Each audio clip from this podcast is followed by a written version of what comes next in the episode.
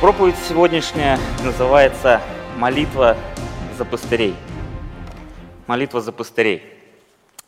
Все помните, да, что кто-то уже был, кто-то уже слушал.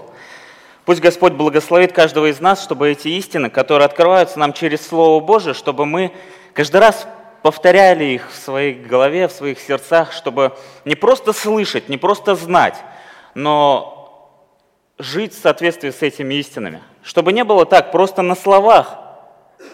Но надо молиться за пастырей, надо.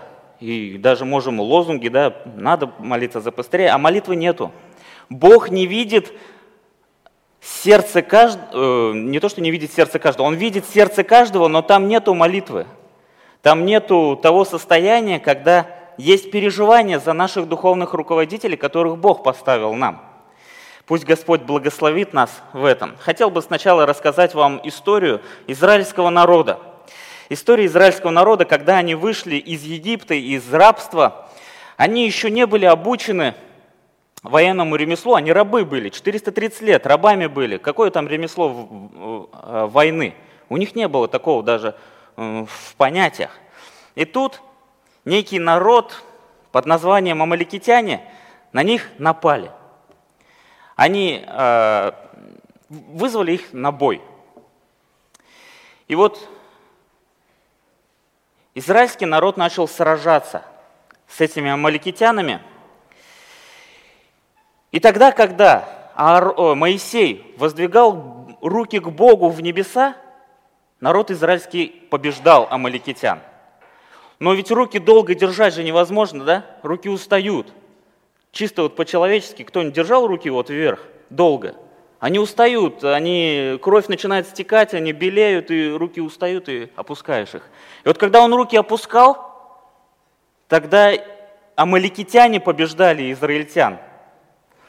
И вот он из последних сил обратно поднимал их в небо, к Богу, взмаливал молитву, и опять народ израильский побеждал. И тогда Ор и Аарон посадили Моисея на камень, чтобы он сел, и один по правую, другой по левую сторону держали его руки, поддерживали его руки. И тогда народ израильский одолел амаликитян. Братья и сестры, сегодня наши братья, которые являются руководителями нашей церкви, которым Бог дал дар пасторства, они тоже нуждаются в том, чтобы мы, братья и сестры, поддерживали их руки – молитвенно поддерживали их руки. Они такие же люди, как и мы, из плоти и крови, абсолютно такие же. Бог не избрал себе пастырей из отряда ангелов. Он избрал их, Он дал им дар, так же, как и каждому из нас дал дар, только у них есть дар, дар пасторства. И они очень сильно нуждаются в молитвенной поддержке.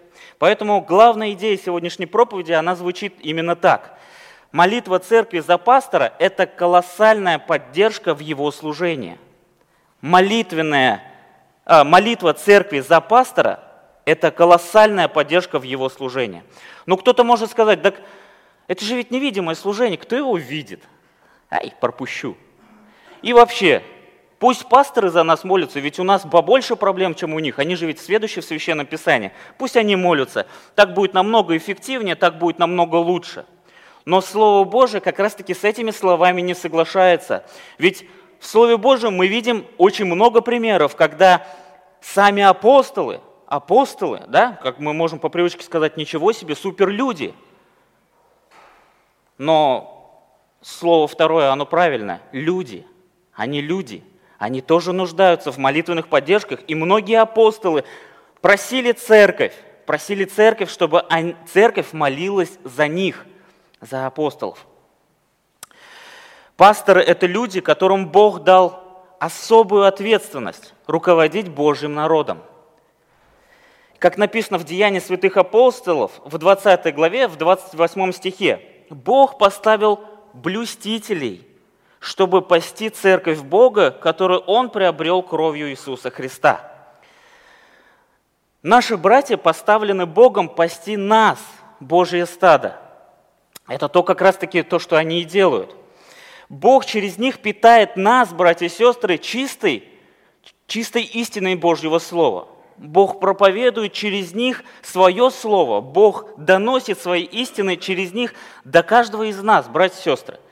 У нас есть все необходимое, чтобы наслаждаться личностью Иисуса Христа, потому что с этой кафедры братья нам доносят истину Слова Божьего в чистом виде, потому что они отражают, не просто говорят слова какие-то, да, а ведь эти слова наполнены личностью Иисуса Христа – они несут нам Христа. Они дают нам Христа, чтобы мы наслаждались каждый день, понимая, что в нас живет Христос. Мы не просто знаем какие-то истины, мы знаем истину. Мы знаем, мы с этой истиной имеем близкие отношения.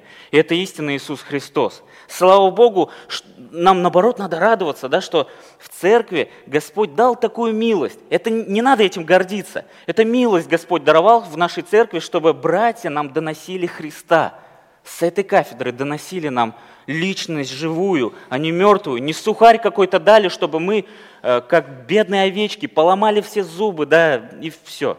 Господь нам даровал тех верных служителей, которых Бог избрал себе для того, чтобы они питали нас истиной, личной, живой личностью.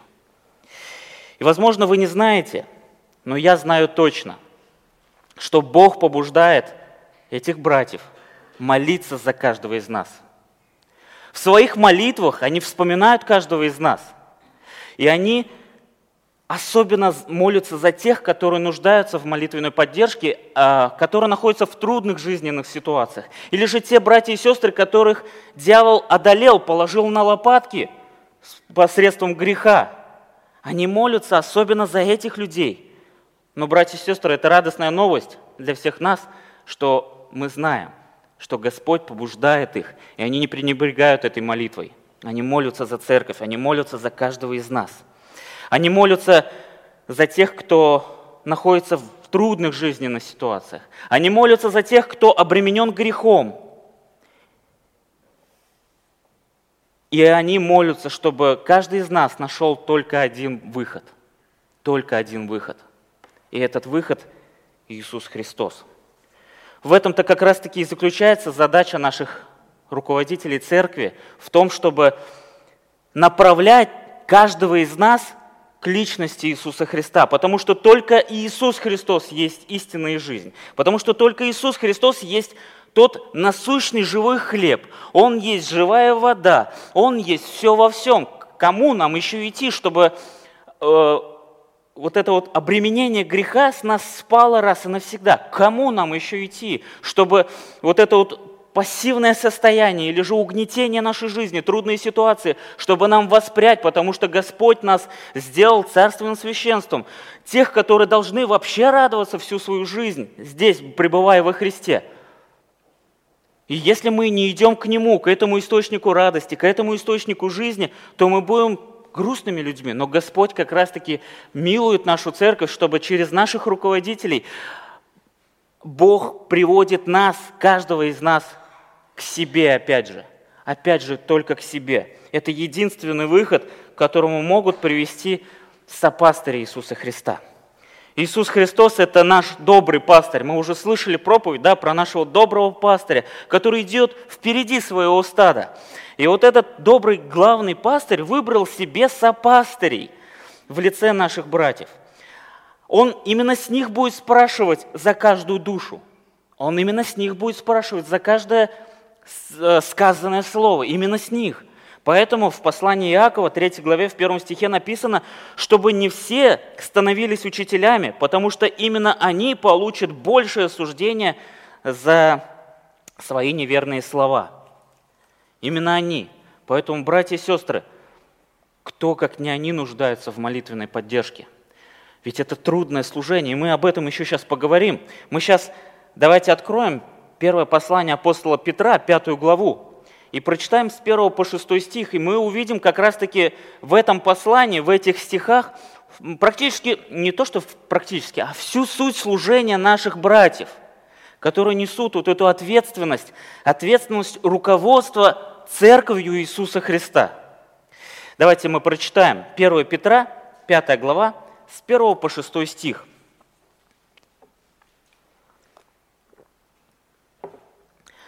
Апостол Петр говорит –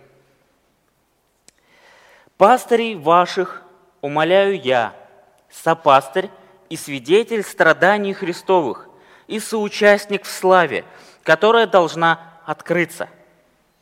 Пасите Божье стадо, которое у вас, надзирая за ним непринужденно, но охотно и богоугодно, не для гнусной корысти. Что это такое? То есть не использовать людей, здесь находящихся, для своего обогащения. Не использовать людей для того, чтобы им говорить какую-то ложь, льстить их слуху. Да, например, в каких-то странах нельзя проповедовать и говорить вообще людям, что они грешат, что они грешники. Нельзя этого говорить. И, естественно, это на руку лжеучителям, которые которые пользуются этим моментом, и они говорят, вы не грешники, вы всего лишь просто что-то сделали не так. И поэтому вам надо это, можете исправить, можете не исправить. Ну, всякие уловки находят. Дьявол, он искусен на ложь. И поэтому Бог через Петра наставляет тех пастырей, тех руководителей церкви, которые пасут вот эту церковь, которой было предназначено это послание. Это касается и нашей церкви. И вот смотрите, он говорит, не для гнусной корости, то есть не для, вы не, не несите это служение для того, чтобы просто обогащаться, да? только для того, чтобы обогащаться. Низкая корость, вот эта гнусная корость, это как раз-таки тот момент, когда мы даем им ложь, а ложь для того, чтобы обогатиться. Мы знаем, да, не понаслышке же ведь, да, у нас интернет есть, у нас есть телевизор, есть много уже учителей, которые прямо говорят, мы стрижем наших овец – мы стрижем, то есть другими словами, они говорят, мы берем с них деньги, за счет этого мы и живем. А что у них в церкви проповедуется? Ложь. Только ложь, там нету истины. Там есть слово Иисус, там есть слово Бог, там есть даже слово Дух Святой, но там нету их. Там нету их. По, по насущности их там нету. Нету там Бога, нету там с этих кафедр живой личности, там есть только низкая корость. Господь нас помиловал от таких пастырей. И дальше написано, но из усердия и не господствуя над наследием Божиим. Не господствуя над наследием Божьим, братья и сестры, мы помним Диатрефа. Помните, когда мы проходили а, третье послание а, от Иоанна, там была такая личность Диатреф. В принципе, это даже имя теперь нарицательное стало. А, в какой степени? То есть тот, кто главенствует в церкви, тот, кто начинает говорить, что я главарь, и здесь будет так, как я хочу, это диатреф, это уже именно нарицательное. И вот как раз-таки Диатреф был как раз-таки таким человеком. Это историческая личность, которая даже записана в Слово Божие. Ему не важно было, что здесь написано. Ему не важно, что Бог говорит ему, как руководить церковью. Ему важно то, как именно он руководит церковью, как он господствует церковью. И он делал много дел, которые не угодно в глазах Божьих. Бог поставил в нашей церкви и вообще в церкви всего мира, Бог поставил не царей. Запомните эту фразу. Бог поставил не царей. Бог поставил не главарей. Бог поставил даже не начальников – он поставил тех, кто должен следить за овечками Господними. Он поставил себе сопастырей, сопастырей, помощников. И, ука... и они должны указывать всегда только на Христа, только на главного пастыря. В этом как раз-таки их задача и заключается. Указывать, отражать Иисуса Христа. И указывать каждой овечке на главного пастыря, который идет впереди Божьего стада, своего стада. И вот и они должны, тут дальше написано, подавать пример стаду. Подавать пример стаду. Какой пример они могут показать? Какой пример могут показать руководители Церкви Божией? Какой пример? Мы помним, что пример они могут показать только лишь один. Они же ведь смотрят на того, кто впереди идет, а впереди идет самый главный пастырь добрый наш пастырь, Иисус Христос. И этот главный пастырь, живя здесь на земле, зная все эти проблемы жизненные, все знает, он в совершенстве все знает, он все понимает. И вот он как раз-таки оставил пример. Помните, Евангелие от Матфея, 20 глава, с 25 до 28 стиха. Иисус же, подозвав своих учеников, сказал, «Вы знаете, что князья народов господствуют над ними, и вельможи властвуют ими». Вот как происходит в мире. Есть начальник, и он господствует, да? Кто может сказать своему начальнику на своей работе, что ты не должен господствовать надо мной, что ты не должен управлять мною, ты не имеешь права вообще? Никто так не скажет, да ведь? Потому что это начальники. В этом мире именно так и делается. Кто начальствует, тот и управляет, тот и господствует. Но, 26, 26 стих здесь написано, но между вами, между моими учениками и вообще над моим народом, между моим народом, между моими детьми, те, кто верят в меня как в личного Спасителя и оправдываются только лишь благодаря моей личности, моей пролитой крови, между вами да не будет так – как в этом мире. А кто хочет между вами быть большим? Я хочу быть большим. Так что надо? Да будет вам слугою. Угу, понятно. И кто хочет между вами быть первым? Да будет вам, ну, последним, или же тут написано, рабом. Первым хочу быть, рабом должен быть. Хочу быть выше, но я должен быть ниже. Интересно, да, у Христа совсем все наоборот. У него совсем другая политика, у него совсем другие понятия, которые он передает церкви своей, своим апостолам, тем, на которых зарождал, зарождалась в тот момент церковь после его отшествия. Зарождалась церковь. И он эти основания закладывал, что тот, кто хочет между вами быть первым, да будь последним. Кто хочет быть выше, будь рабом.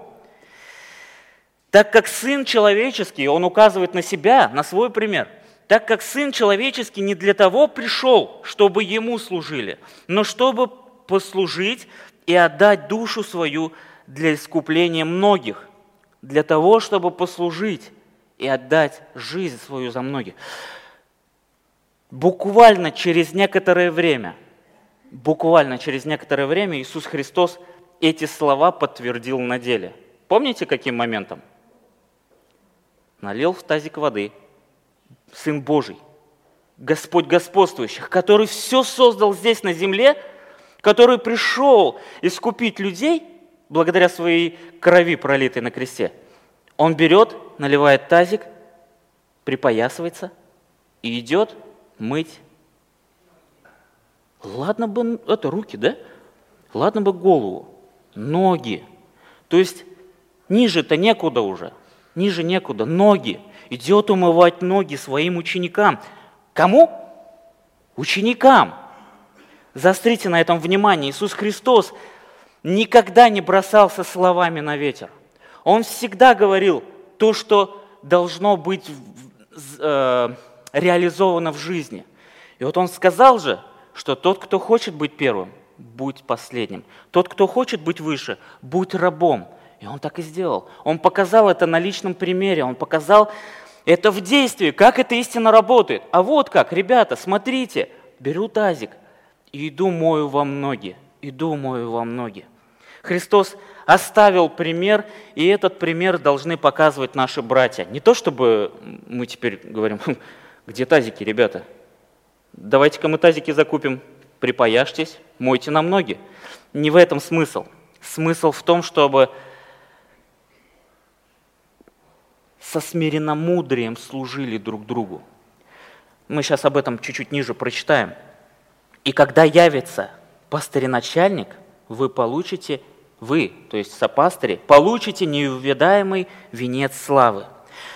И вот здесь-то в пятом стихе написано, касаясь нас, также и младшие, повинуйтесь пастырям. Также и младшие, повинуйтесь пастырям. Но здесь не говорится о том, чтобы церковь повиновалась любому, кто выходит за кафедру и говорит, провозглашает себя пастырем. Мы, у нас Бог оставил нам Слово Божие. В каждом из нас есть Дух Святой, Учитель, который наставляет нас, учит нас. И вот помните, апостол Павел как-то пришел в Вирию. И вот он проповедовал Слово Божие. И что там делали вирийские слушатели? Открыли рты, внимательно прислушались, к чему они говорят, и приняли все. Нет же ведь? Все помнят этот момент, надеюсь, что все, 17 глава книги «Деяний святых апостолов». Там написано, что они начали проверять его в соответствии со Словом Божьим. Ну, на тот момент это Ветхий Завет. Правильно ли он говорит? Сейчас посмотрим. Истину говорит, истину говорит. И внимательно слушали его.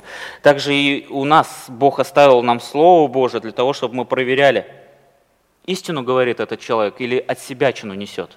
Простите за это выражение. Или же он несет свои идеи какие-то, не соответствующие Слову Божьему. Или же он чего-то добивается, но, не для того, но стоит здесь не для того, чтобы проповедовать чистое словесное молоко, которое исходит из живой личности, из Слова Божия, из истины. И вот мы узнали, что у нас есть служители, Бог поставил нам служителей, которые соответствуют истине – Поэтому пятый стих для нас должен быть намного ближе теперь, чем когда-либо. Также и младшие, повинуйтесь пастырям, повинуйтесь. Все, что они говорят, они говорят же ведь не от себя. Все, что они говорят, они говорят в соответствии со Словом Божиим. Поэтому, повинуясь им, мы повинуемся кому? Главному пастырю, главному.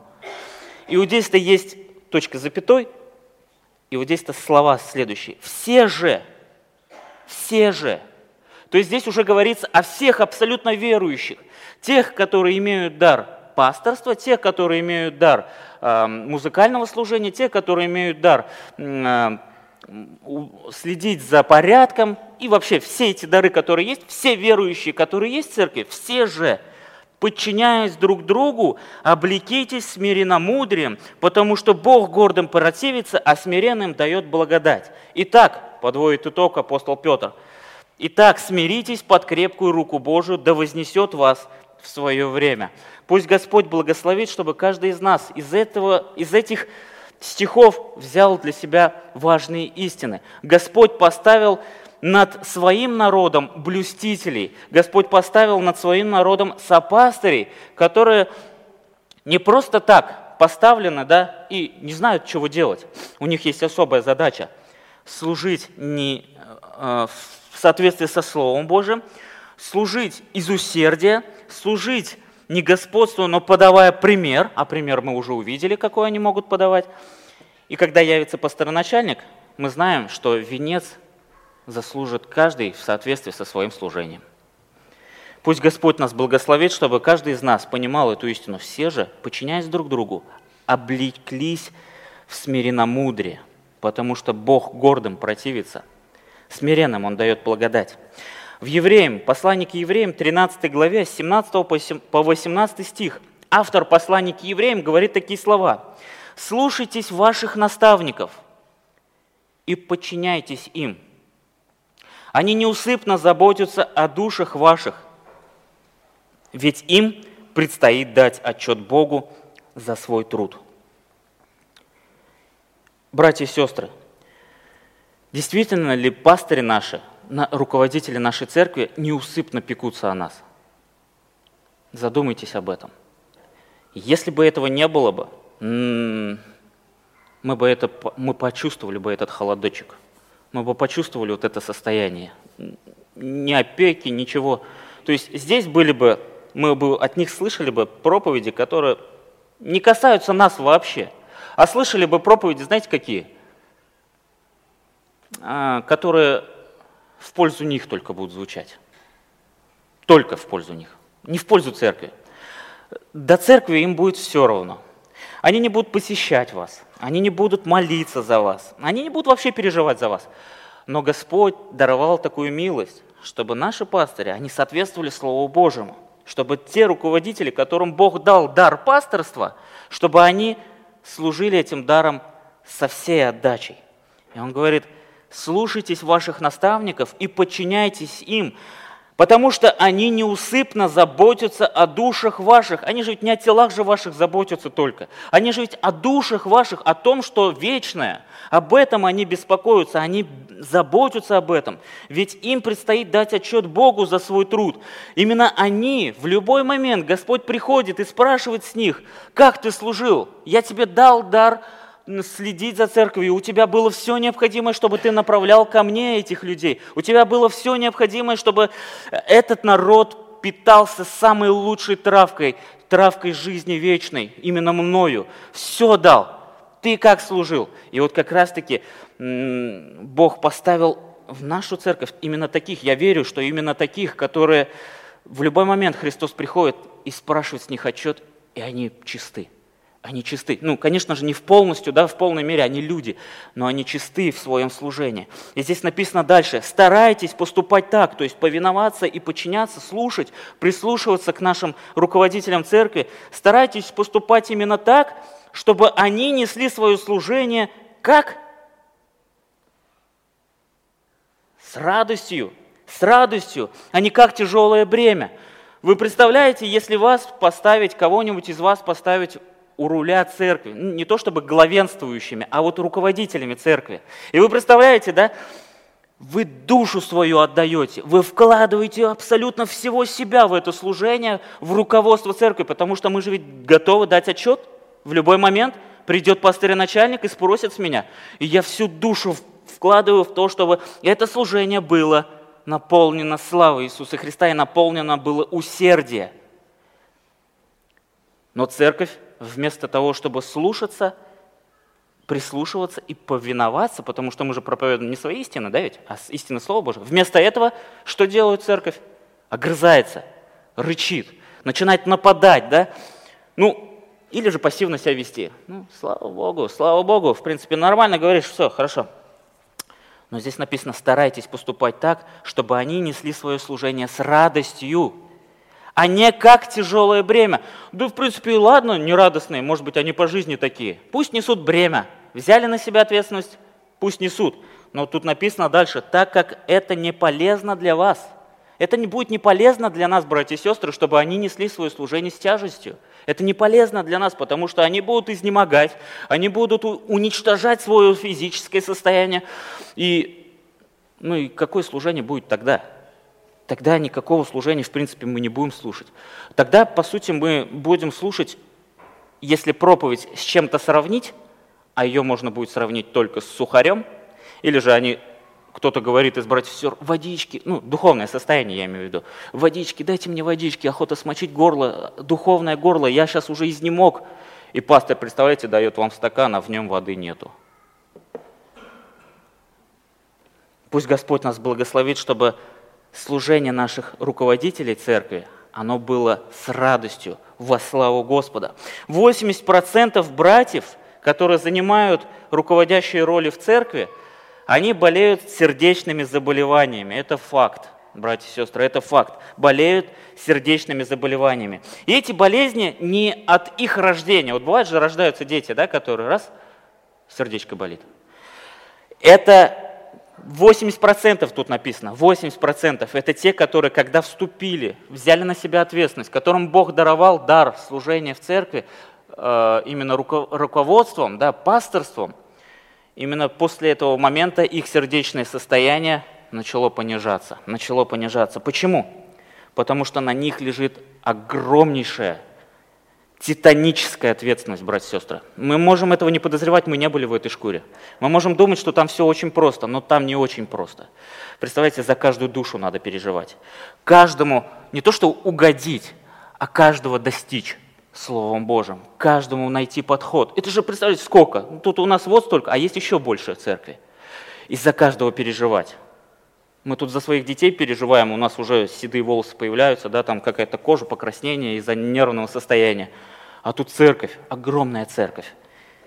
И поэтому братья, занимающие такие должности, они болеют сердечными заболеваниями. Задумайтесь над этим состоянием, задумайтесь над этой статистикой чтобы у нас немножечко прочувствовать, что это такое, что это за служение такое.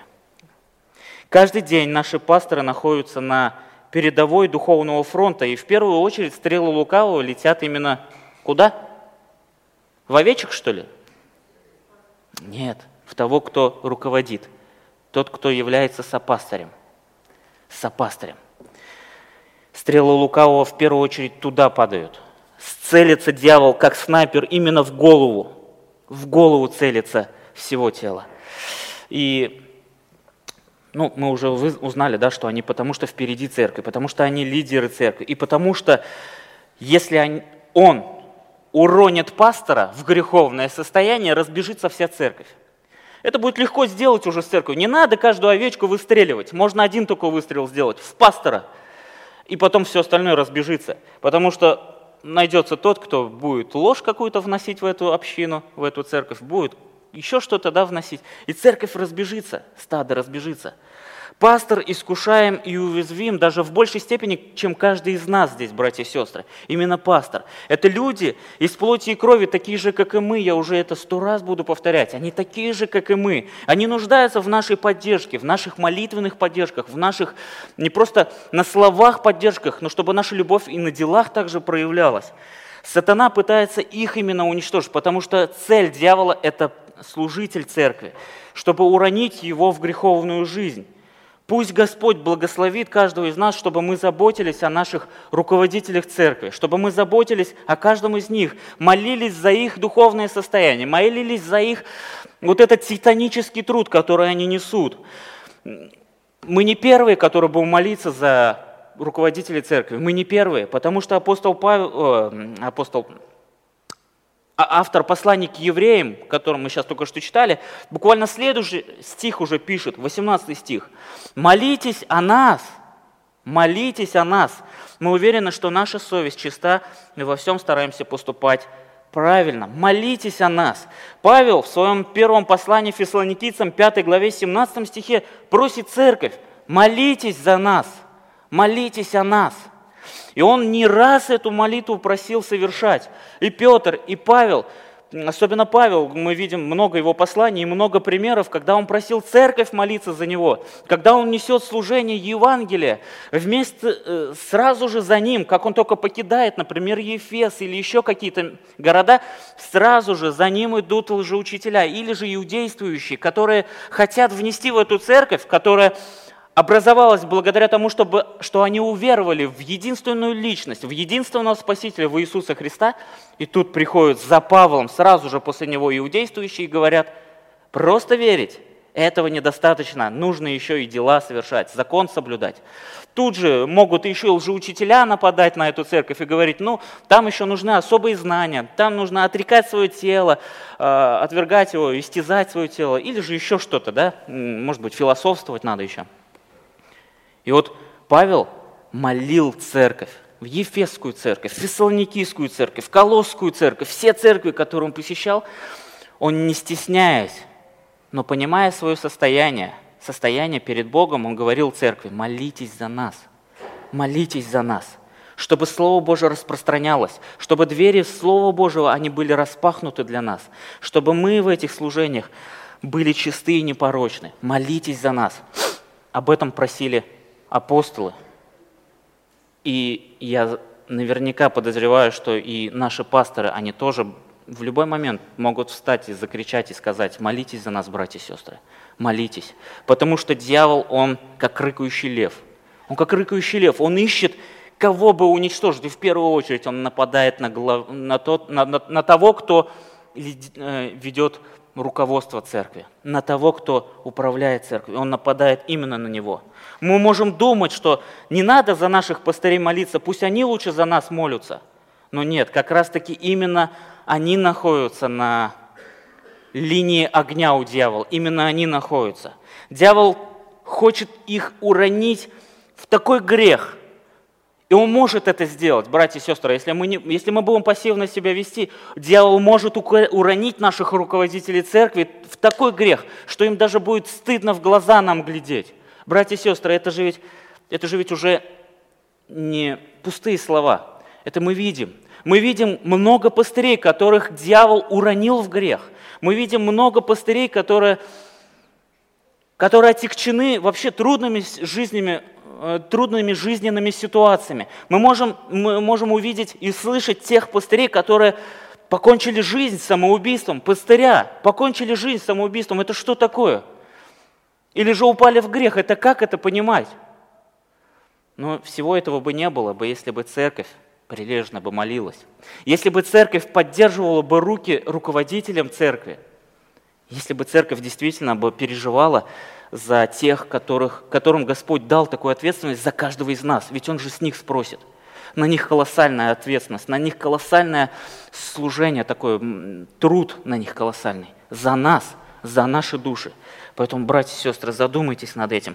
Я не говорю это с упреком, как будто никто здесь не молится. Есть те, кто молится, но побуждаю тех, кто об этом даже не задумался, может быть, искренне даже и не понимал, что это надо делать.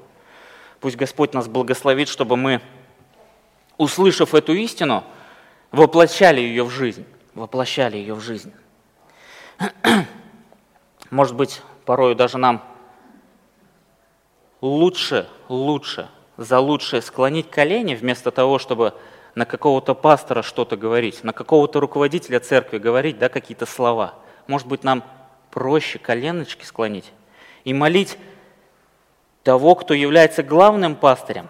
Ведь если у нас на работе прораб начинает как-то себя неответственно вести, не выполнять свою ответственность, мы к кому побежим? К начальнику мы побежим и будем говорить, что у нас с нашим прорабом что-то не то, он выполня... не выполняет все свои ответственности. Вот у нас такая же позиция, братья и сестры. Господь поставил сопастырей в нашей церкви. И вот если мы видим, что наши пастыри, да, что-то с ними не то, да, ну, они, им тяжело, или же Господь э, где-то допускает в их жизни, чтобы дьявол поиздевался да, над ними. Все может быть, все может быть. Но, может быть, нам тогда и обращаться к этому пастыре-начальнику – может быть, склонив колени, мы подбежим к тому, кто является источником жизни. Мы подбежим к тому, кто себя являет через них и открывает нам себя, нам, через них себя, может быть, нам к тому обратиться. Может быть, нам обратиться к тому, кто действительно является жизнью, и тот, кто может управлять всем абсолютно. И Господь нам даровал такое дерзновение приходить к престолу благодати и просить, и Он будет слушать нас – Пусть Господь нас благословит, чтобы мы не просто на словах были духовными овечками, которые идут и переживают за своего пастора, но чтобы это было на деле, чтобы это было на практике. Пусть Господь благословит каждого из нас. Я хочу повторить главную идею сегодняшней проповеди. Молитва церкви за пастора – это колоссальная, я Именно это слово хочу подчеркнуть. Это колоссальная поддержка в его служении. Это не просто так, Господь, помоги, и все. И мы думаем, что это ничего. Это колоссальная молитва, это колоссальная поддержка в его служении. Давайте мы не будем пренебрегать нашими молитвами э, за наших духовных руководителей. Не будем пренебрегать в том, чтобы поддерживать их руки в их сложном служении. Помните, я вам уже рассказывал притчу про пастора – который поднимался в гору и поднимал телегу. Помните, я вам рассказывал? Поднимал телегу. Ему тяжело это было сделать. И он попросил церковь, помогите, подтолкните, пожалуйста. Ну, церковь подбежала, он тянет, тянет, тянет, и так устал, уже все, ну думает, что ж такое-то, что-то тяжело мне поднимать. И решил повернуться и ободрить церковь, сказать, давайте, братья и сестры, поднажмем, давайте, чуть-чуть осталось, тут буквально чуть-чуть, давайте. Он поворачивается, а оказывается, Вся церковь сидит в этой телеге. От того-то он и изнемог сильнее. Братья и сестры, вот так же бывает и у нас. Бывает так же и у нас. Мы вместо того, чтобы помогать, помогать молитвенно, да, поддерживать его руки, вместо этого мы садимся в эту телегу и говорим, э, давай, тяни, тяни, тяни, что такое, подскользнулся, упал, это как это понимать, ты вообще пастор или кто это ты? Давай-ка, давай-ка, давай-ка, ты смотри-ка, ты сегодня что-то подсбавил обороты, давай, сильнее, сильнее служи. Господь нам оставляет примеры, чтобы мы поддерживали руки нашим пасторам, поддерживали их в их трудном служении за нас, за нас. Они ответственны за каждого из нас. И я также вам еще пример показывал с карандашом. У кого-нибудь были же, да, такие карандаши, а, в которых есть стержень такой карандаш. Тоненький-тоненький, вы когда-нибудь пробовали им писать вот этим не карандашом, а вот стержнем? Кто-нибудь пробовал, пытался? Я пытался, потому что у меня один раз были просто стержни, а карандаша самого не было. Я пытался, я столько этих стержней поуничтожал, поломал, потому что я только начинаю сжимать давление да, на этот, чтобы удержать его, чтобы начать писать, только начинаю сжимать, оно ломается. Беру новый, ломается. Да что ж такое, думаю, как же так-то?